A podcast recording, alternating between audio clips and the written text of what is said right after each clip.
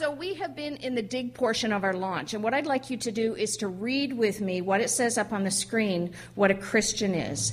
It says, with me, someone who follows Jesus by devoting his or her one life to God's kingdom dream for the world. So simply put, a follower of Jesus follows Jesus. And we've talked about love. We'd looked at the number of laws that people had kind of created, the 600-plus laws that Jesus in the New Testament brought them down to two, to love others, to love your neighbor as you love yourself, and to love God. And so the two rules functioning in love. We've looked at justice. It was defined as using our power that we have for the people who do not have power or those who are marginalized. We looked then at peace, and that was basically an outcome of love and justice, that peace would reign. And last week we looked at wisdom. Now, I don't know about you, but I found myself this week kind of hearing this little voice in my head when I was making a decision. Is that wise? That cookie. Is that wisdom? So it's a good thing to be examining each of these pieces almost as we pull apart the fabric. And this morning, we're going to be looking at the topic of the church. It's church life. Now, Scott's chapter starts, this may be the hardest chapter for some people to stomach. And I found myself saying, oh, well, that's not me. I love the church. When I came to Discovery first, and then when we were here, and I looked at all of the different opportunities that I had to serve, I thought, okay, I love to speak, I love to teach, I love working with the kids, I love coffee and the cafe and just kind of visiting with people. I really enjoy greeting people. I love life group. There's so many different things. And so I found myself saying, well, that doesn't mean me. I'm not going to have trouble with this chapter. But what I've been finding through this book, and you can put your hand up if you join me in this, is that God's been kind of changing the definition of some things, and perhaps I need to stand up and sit in a different chair to look at it a different way, or sometimes I need to look in the mirror to see what it is that I really think about something, to look at myself, or I need to consider that maybe what I always thought God had to say about certain things aren't what I thought. So let me ask you a question. When we say church, what do you think about? Do you think about Sunday morning service? Do you think about maybe some of the meetings or teams that you work with? Do you think of worship and the music, which has been great, by the way? Do you think of people? Do you think of the different activities we do? Maybe the kitchen that we go to. I was going to say Cultivate Kitchen, but they haven't changed the name yet for us. Do you think of maybe the food bank, you know? What kinds of things do you think about? Do you think, oh, church, it's the opportunity for me to be fed? When we didn't want this church to close, what was it that we didn't want to close? So how many people of you, and there's no camera on you, by the way, would say, I love my church? I would say, just from the feeling the pulse kind of our group, that's been something that has been growing and building within us, that we say, I love my church. And so what happens is that we invite our friends because we want them to experience this. It's been a great experience for us, so we think, oh, I want so-and-so to come to this. Now, in this series, one of the words that we've been looking at is and talking about is kingdom.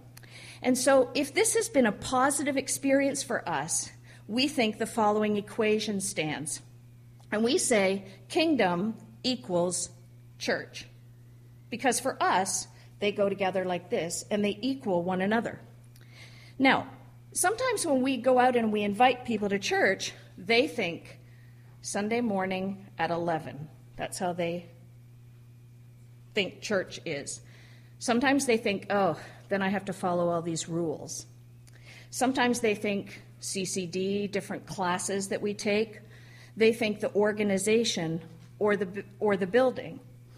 They don't think kingdom equals church. In fact, they think the absolute opposite. They're thinking the kingdom does not equal church. Now, just because you're sitting here doesn't mean that you necessarily fall on one side or the other. I'm not saying that you automatically think kingdom equals church. And there's a lot of different reasons that we stop believing or don't believe that equation. Sometimes there's casualties of the church. It's a term that I was using with someone yesterday, talking about casualties. They're people who have had hurts or disappointments with leadership. And it's often some of what we've experienced over the last year and a half. And often our response to that disappointment or to hurt or disillusionment is what? Do we jump back in? We leave. We kind of isolate. We pull back. Now, it doesn't even have to be that extreme. Sometimes we are on the inside crushed or disappointed, maybe even by legalism. Within the church, different rules.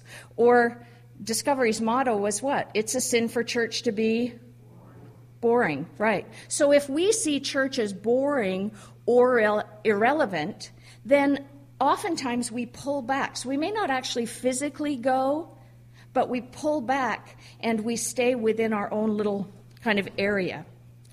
Now, there's a lot of different reasons that people can say, it's not that I don't believe in God, I just don't go to church. Have you ever heard that before? A lot of people say, I believe in God, but I just don't believe in the church. Or I go to church on Sunday, but that's it. I'm not really involved beyond that. Now, these days, there's a real emphasis on spirituality, isn't there? Would you consider that the spirituality is an important thing? On love, on justice, social justice, peace. But it's outside of the structure of the organized church. Now, the other thing that can happen sometimes, we're looking at different responses to our definition of church. Often, if we're involved, sometimes we think, okay, this isn't turning out the way that I thought it would. I'm going to get more involved. Sometimes we don't pull back. Sometimes we jump in more. But the key here is that our definition of church often comes back to our own personal experience. So instead of kingdom equals church, kingdom does not equal church, it becomes personal experience equals church. But what we're looking at this morning is that the very core of Jesus' kingdom dream is a focus on God's society or his definition of the church. And his dream is not for one of solitude or individualism. It always creates community. And we were created for this. There's a hunger inside of us for that. So we're dissatisfied if we're not experiencing it to the full. Although sometimes we are satisfied with something that comes up short of what God's definition is, and we settle for second best.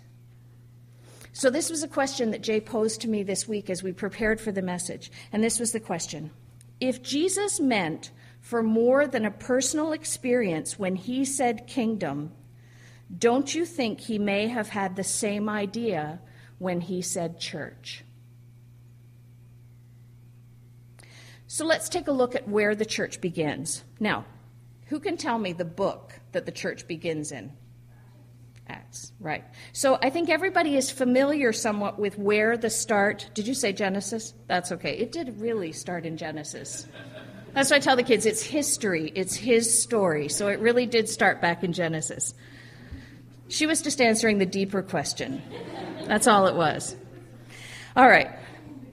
So let's take a look at where the church begins. If you look at the story of the New Testament, the story in the New Testament, Matthew, Mark, Luke, John are the first four books of the New Testament, and they are all what are called the Gospels, the New Testament that is the story of Jesus, his kingdom dream. It leads us from there into Acts, which is God's Spirit-created community. Now, the author of One Life says that long ago, someone decided that the book of Acts would be called the Acts of the Apostles, but a more accurate title would be the Acts of the Holy Spirit, beginning at Pentecost. Now, the four Gospels have told us the story of Jesus' birth, his life, his ministry, his death, and his resurrection, with three of the four Gospels ending with Jesus going back to the Father after his resurrection. The book of Acts starts with the disciples asking Jesus how he would bring about his kingdom, and his ascension into heaven, and his direct command to wait in Jerusalem for power to be his witnesses. And that's all before the church started. It's kind of like the original, don't leave home without it. Jesus said, I want you to be my witnesses, but don't go yet. You have to have that power. And what they did before they waited was to choose by lot the disciple to replace Judas, and then they went to the room to wait, like Jesus said. Now, if you're in Acts 2, you see the story of Pentecost and the Holy Spirit coming. And it says, suddenly from heaven there came a sound like the rush of a violent wind. Tongues of fire were on their heads. They were all filled with the Holy Spirit, and they spoke in tongues. Now watch what happens here.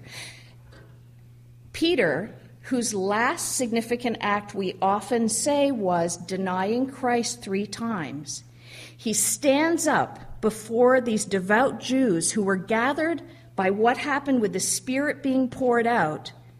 They're all thinking, are these guys drunk? What is going on? And he stands before them in power and explains it. He brings out the prophecy from the prophet Joel about in the last days that the Spirit would be poured out. If you look through that passage in Acts 2, it is amazing, all of that Spirit, power-filled sharing of the gospel. It's amazing. I thought, wow, what an amazing picture of the sharing of the power of the gospel. What their response to the sharing was, they said, now, when they heard this, they were cut to the heart and said to Peter and the other apostles, brothers, what should we do? And Peter said to them, repent and be baptized, every one of you, in the name of Jesus Christ, so that your sins may be forgiven, and you will receive the gift of the Holy Spirit. Now, the experience for me this week of going back through that and seeing the building blocks of how the church actually happened, I think I thought that it started with the stories of all the things they did together. I knew that Pentecost was in there somewhere. I go back and forth between reading the New International Version and New American Standard. I love the New American Standard because I study from there because it's translated word for word from the original text. But the New International Version is translated phrase by phrase. So, but I find it easier to read because of that. So when I look at the NIV, you know how the little breakout paragraphs and the stories? So often I see an event isolated like this, when really it's part of a bigger picture. And that's what I was so amazed about this week, is that I saw the progression. That day, after the Holy Spirit was poured out, and Peter powerfully, Holy Spirit-powered, shared the gospel, 3,000 people were added. And they are the ones who were the church. Let's look at the verses that we often know are what happened within the church. It's 3 screens long, so it's a little bit there, but we're going to break it down a bit. It says, they devoted themselves to the apostles' teaching and to fellowship, to the breaking of bread and to prayer. Everyone was filled with awe at the many wonders and signs performed by the apostles. All the believers were together and had everything in common. They sold property and possessions to give to anyone who had need. Every day they continued to meet together in the temple courts. They broke bread in their homes and ate together with glad and sincere hearts, praising God and enjoying the favor of all the people. And the Lord added to their number daily those who were being saved. So if we ask ourselves the question, what was it that changed from the gospel? It was the addition of the Holy Spirit, the sharing of the gospel, that then led to the church. So Jesus has lived his life with his disciples. He had showed them the example of how to live dependent on the Father. But when that Holy Spirit came, it hadn't been poured out like that before. And what caught my eye on that is one of the verses that I read this week. It says, the Spirit was present to heal. And I thought, well, of course. And then I realized, no, not of course. So this, to me, is the crux of the change that we need to consider of what God would have us look at in the building of what makes a church. And so as we journey along, our greatest challenge will be not to build the church the way that we think it needs to be built, or even to use the concepts that we've looked at as our building blocks. Because even the things like love, peace, justice, wisdom, they're all wonderful. But it's not just different pieces of a puzzle that go together. It's more than just a Sunday dream, and it's more than programs. So if we look at Acts 2, to make it a little bit shorter, we can come up with kind of a progression. The definition of the church could be kingdom is a called group of people empowered by the Spirit, and then there's community, and they have community together. God's equation for the church is community. So if we follow his pattern, the church was birthed out of the Holy Spirit's power. Now, I've said Holy Spirit a whole bunch of times, and for some people, they're like, okay, I don't know what I think about that, all right? Okay, we're not going to get weird, but we cannot go outside of the progression how God started the church. Because when the Holy Spirit leads, it transforms or changes human abilities. It transcends or goes over our inabilities. And that's so that transformed people can participate in God's kingdom community here and now. Look at the change of Peter. He was totally transformed. He was not the same man.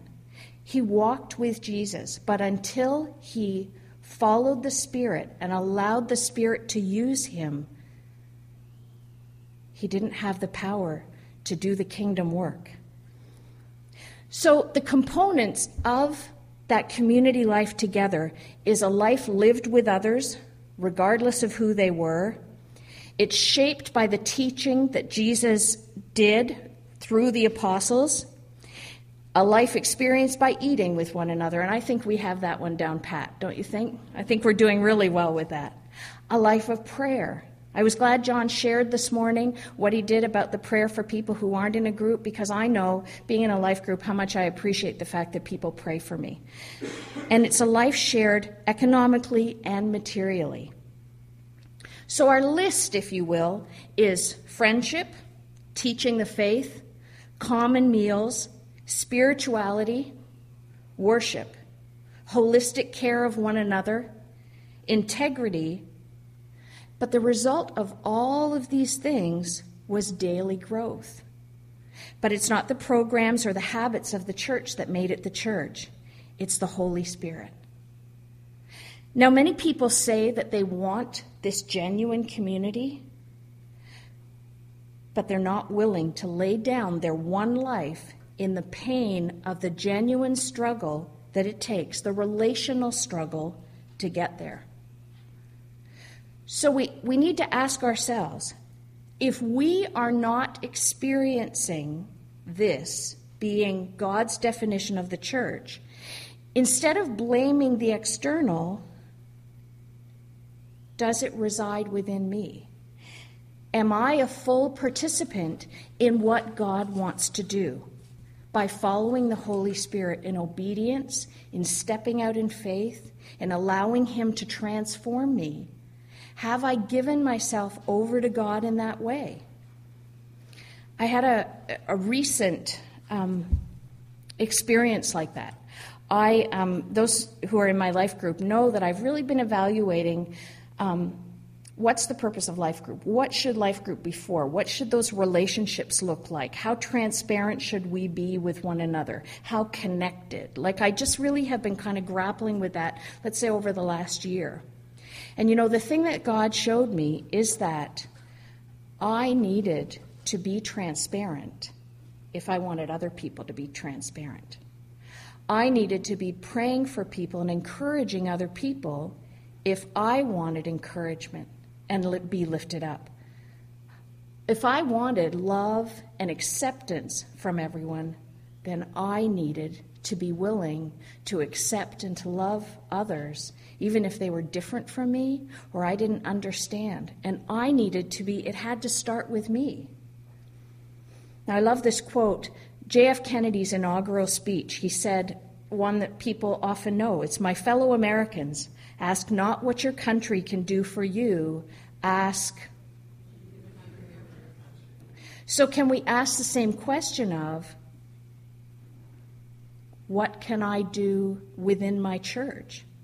What do I need to do to allow God to do in me, not doing it ourselves, but allowing God to do it through me, for us to have community, to be that community for somebody else? And it has to start with me. Many of you know I lost a friend of mine in Africa a couple of weeks ago. He and his family were there on a mission in gardening and a lot of other things. So it's been very real to me, a lot of the things that we've been doing. But, you know, I really appreciate Rob's life. And they were doing a blog of their adventure in Africa. And the second last entry, he said this quote. He said, "Lean into what's in front of you, and there you will find the kingdom." And I would encourage you and challenge you that the kingdom of God is found within us in the Holy Spirit and in front of us with one another. But you know, the church is not just one person. It's all of us, isn't it? Because I can't be the church just on my own. So to rewrite our definition, we could say that the church is a community of people called out from the world, empowered by the Holy Spirit to represent the kingdom dream. And it sounds like a dream, doesn't it? Doesn't it sound great? It sounds like a good vision to have for us. But the thing about a dream is that sometimes you wake up. Okay? So if we want that dream, perhaps we need to look around and to see in our world where we see it. Or we need to look to the Lord to say, how can we bring it? In Central and Southern Africa, there is a Bantu saying that ties the culture together.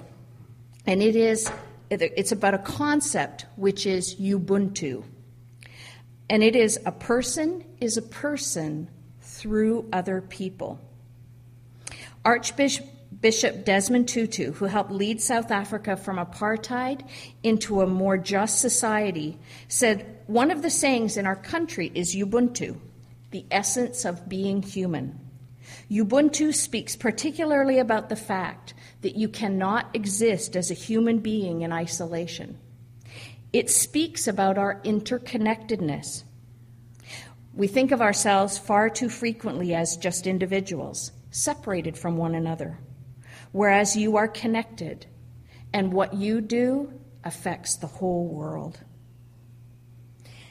So if you look at what Jesus said about kingdom, he envisioned a society characterized by Ubuntu.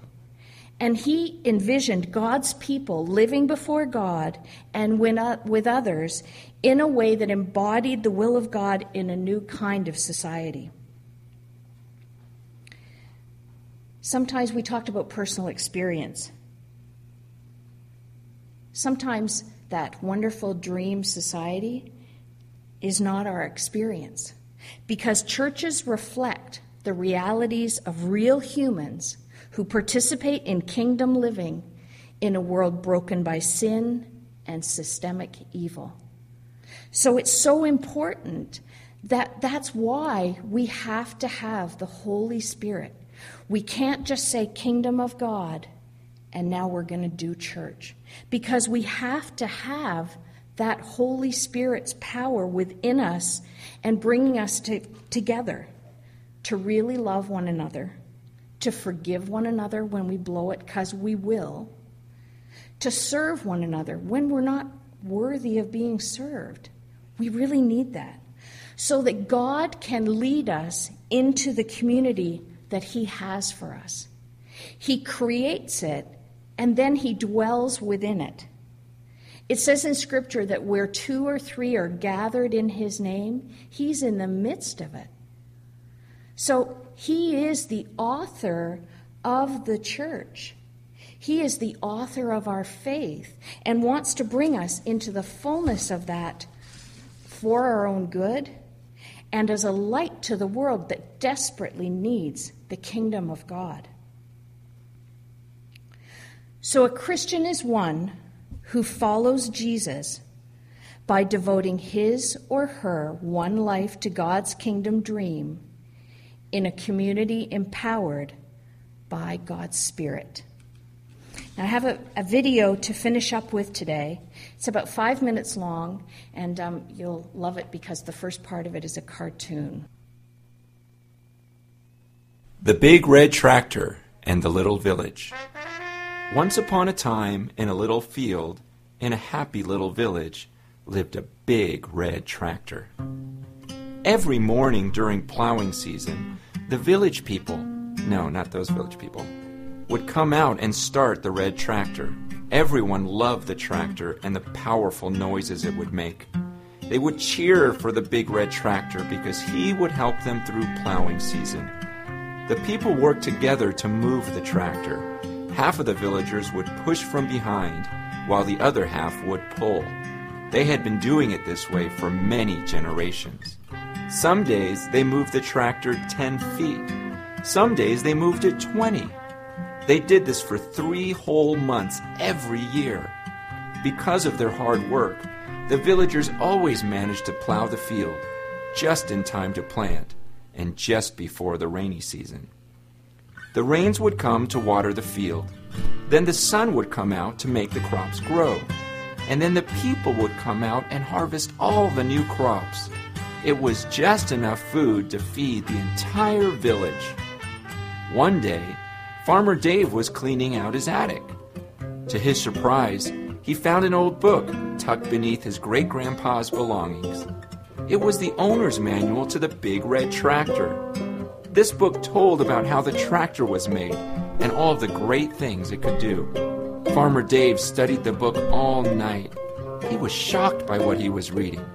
According to the book, if the big red tractor was running properly, it could plow the whole field in just 1 day. Early the next morning, Farmer Dave gathered the villagers to tell them the good news. But nobody believed him. There's no way that tractor can move on its own, some said. One lady said, "It sounds like you're reading a fairy tale." The people laughed at him. This made Farmer Dave very sad. This didn't stop Farmer Dave from believing what he read. Every night, while the other villagers were asleep, Farmer Dave spent time repairing the big red tractor. One night, Farmer Dave fixed the tractor completely. He jumped on the tractor and had so much fun driving it, he ended up plowing the whole field in 1 night. The next morning, the villagers woke up and were in shock. The whole field had been plowed. "It's a miracle," one man said. "Maybe aliens came down," said an old woman.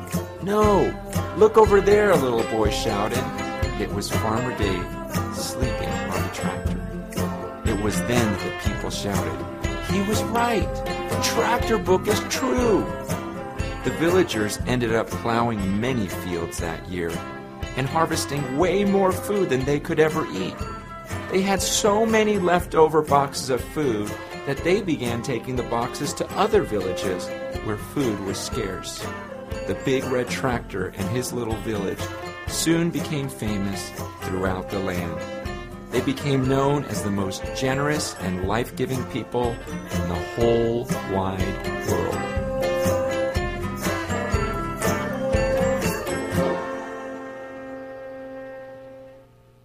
If you haven't figured it out, the red tractor represents the church. We've had this church system for years now that has been fine at taking care of their own and surviving. But when you read the manual, when you read the Bible, I mean, don't you see something different? Don't you see something supernatural? So much of church is human effort and people pushing it along, getting the most gifted speakers and musicians and dancers and planners and businessmen. And, oh, let's move this thing along, and things happen. But when you read in Scripture, don't you see that there was so much more that was supernatural? That the church had a movement of its own, that the Holy Spirit really led this movement, and things would happen, and the people just kind of come alongside of it and reap the benefits. When I see the Scriptures, I see a church that's unstoppable. And part of my frustration is I feel like today's church is so stoppable. You just take away enough of these gifted people and it's going to die. You just change this or that and the whole thing would die. Whereas in the Scriptures, there was no way that church was going to die. There was a power of its own. It was fueled by the Holy Spirit. And I really believe that if we began to live the way the Holy Spirit wanted us to live, that amazing things would happen. The big red tractor runs best when it's run by the way that the book says it should be. I believe that we want that dream. We want that red tractor. Sometimes we're afraid.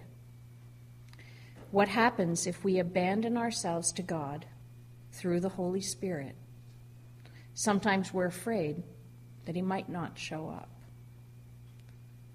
What happens if He doesn't come through? Or sometimes our fear is that He will. Let's pray. Heavenly Father, I thank You for Your great plan for us and that Your grace is more than enough. Lord, I come before You this morning and give You thanks, Lord, that the way that we need to do church, God, is to follow You. I thank You, Father, for Your word, and that it says that as Peter spoke Your word, Your words of power, that people were broken in their heart before You and said, "What can we do?" And it's repent, be baptized, and follow the Lord together.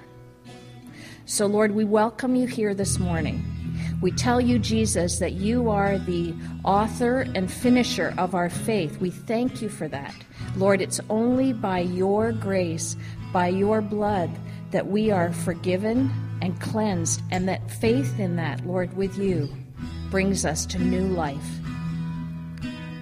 Lord, I ask that Your grace would give us all that we need today, Lord, to surrender to You.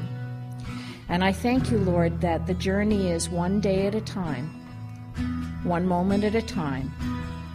Father, I ask that You would give us the grace to say yes to You. And I thank You, Lord, that in Your mercy, Lord, that You are always pouring out and giving to Your children, Lord. You're not taking away. You're wanting, God, to give us more of You, more of the life, Lord, that You have planned for us. Father, we thank You for the honor of being Your church here, and we ask, Lord, that God, that we would meet with You right now, Lord, each one, Father, to consider Your words and what it is that You're saying to us. And Lord, we don't want to be a church that just pushes things along and does things in our own strength or in our own way. But God, we want what You have for us. We want You to plow the fields, Lord, for Your harvest. We give You thanks, Lord, that we can come alongside You. And we ask, Lord, that as we come together now, Lord, to consider Your death and resurrection, as we remember You in communion, Lord, we just give You thanks that You and You alone are our purpose. And we praise You and thank You in the name of Jesus. Amen.